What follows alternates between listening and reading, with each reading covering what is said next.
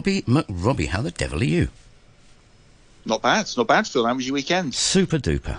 Just looking forward to having a chat now. I'm just thinking there's a bit of rain in the air, so it's perfecto for you boys. Has it been a fun-filled, bumper, luxury rugby weekend? It's not been bad. We we had, uh, yeah, a fair amount of domestic stuff on, and it was good to see uh, the under twelves uh, were back playing some matches at the weekend, mm-hmm. which was which was great. So big shout-out to Ollie Stratton and the mini-rugby uh, teams. Ta- talking of which, Robbie, I chatted to your mates last week, uh, Tom from the mini-rugby side at Football Club, about their amazing Vietnam project, courtesy of you. That was excellent. Yeah, no, fantastic. And, and, uh, and those very... Well, maybe not Tom himself playing. That that would have been a bit, a bit, a bit weird if he was playing with the under twelves. But certainly the Football Club under twelves. I watched them on Sunday at King's Park, um, putting in a good performance. Uh, so yeah, yeah, lot, lot, really, really good stuff. But um, it just extremely um, well organised. Um, yeah. The, the U S R C Tigers, Steve and the gang were were leading the way with uh, with the COVID arrangements and um how how, yeah, how did very... that I mean what you know what were the arrangements, what did they have to do? So um the, the teams had got very specific instructions be, beforehand. They all uh, as you can imagine all signed in with their leave home safe apps and bits of papers and and uh temperature check-in, and then they were distributed. So there were four teams at any one time in in the four corners of Uh, King's Park three, right. Well distanced from each other, all wearing masks when they weren't on the pitch. Uh, the parents were all properly socially distanced. The four teams uh, were there for a set period of time, and then there was a gap while they were all um, uh, what's the right word? They all they all disappeared out of King's Park before yeah. the next group group came in. So there's more logistics to that than arranging a rugby tournament, basically. Yeah, no, it was it was it was pretty.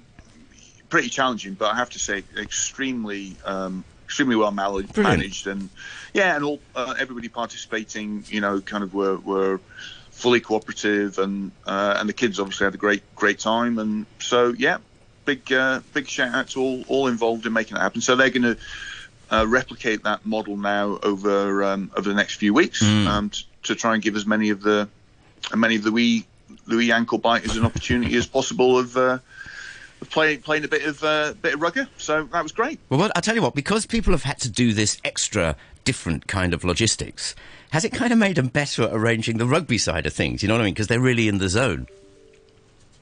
That's an interesting uh, an interesting take on it. Yeah, I mean, look, I, I, I think to be to be honest, the minis have, have always been very well organised. When they organise these festivals and and that, it, it, the numbers involved are are pretty um, pretty daunting. So they have to be on top of the game to make it all work anyway. Mm-hmm. But um, but yeah, I mean, I, I, I think the people are very focused on making sure that they stick to times and, and that everybody is um, where the, where they're supposed to be. And, and I guess that does that does kind of um, cascade down to the, to the kids, so they know that everybody is very, uh, yeah, very, very focused. And as much as it's all about, obviously, fun. Um, and the small issue of rugby, you know. Yeah, but, but people are, you know, sort of taking it, taking it seriously and putting in the time and effort to to make sure that the, these events can, can go off smoothly. And um, so I'm, I'm sure that, that is appreciated by yeah, the right, by the kids as well. Well that done. That was good. So who did Scot- yeah. who did Scotland lose to this weekend? Ah, well, that's where you're wrong, because in fact, in fact, the Scottish women got a win.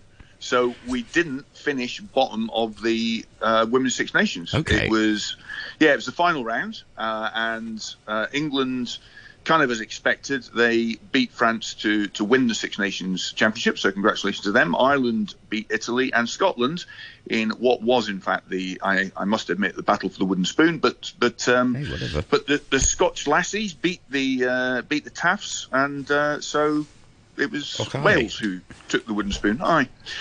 Uh, there was also a bit of um, bit of other rugby to report on uh, across in Australia. Mm-hmm. Um, the The Super Rugby A U, that has reached its, um, or will shortly be reaching its uh, climax. The Brumbies uh, and the Force will play off this weekend, and the winner of that match then goes on to play the Reds in the final.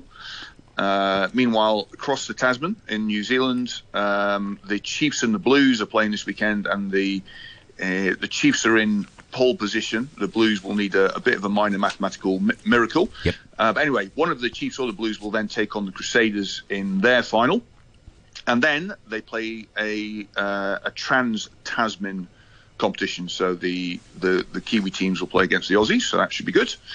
Uh, wasn't quite so successful. Uh, we've talked a bit about before about the cross in Europe, the Pro fourteen, which is the uh, Scottish, Irish, Welsh, Italian teams were due to play uh, together with the four South African teams in the Rainbow Cup. Uh, well, it did get underway, did get underway at the weekend, but unfortunately, due to COVID, the South African teams can only play amongst themselves in South Africa. That, so, yeah. Yeah, so it, it's um, the, the Rainbow Cup is not not, so.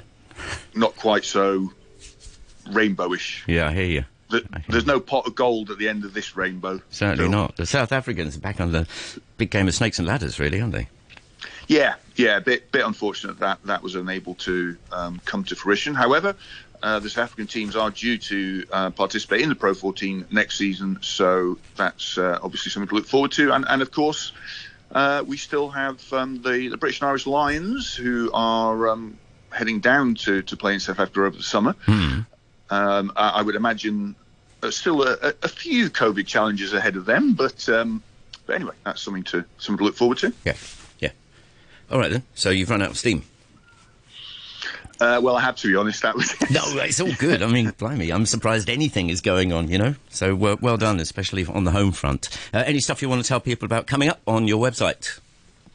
Yeah, no, just on, on, on Facebook in particular, you can catch up on the latest. There is, a, as you mentioned, there's the, the, the football club uh, virtual um, trek to Hanoi continues. Um, so you can uh, read about that and, and make a donation to support some great causes. Mm-hmm. There's also there's a, there's a really nice story about a couple of football club lads who um, are involved in a dog food business, and was... also ra- raising money for uh, for for for animal causes, which is which is great. A really nice story. Um, so yeah, you know, there's there's a lot of positive positive stuff going on in the community. All right then, triple W. h k rugby dot com. h k rugby dot com. Nice one, Robbie. Talk to you next week. Have a lovely week.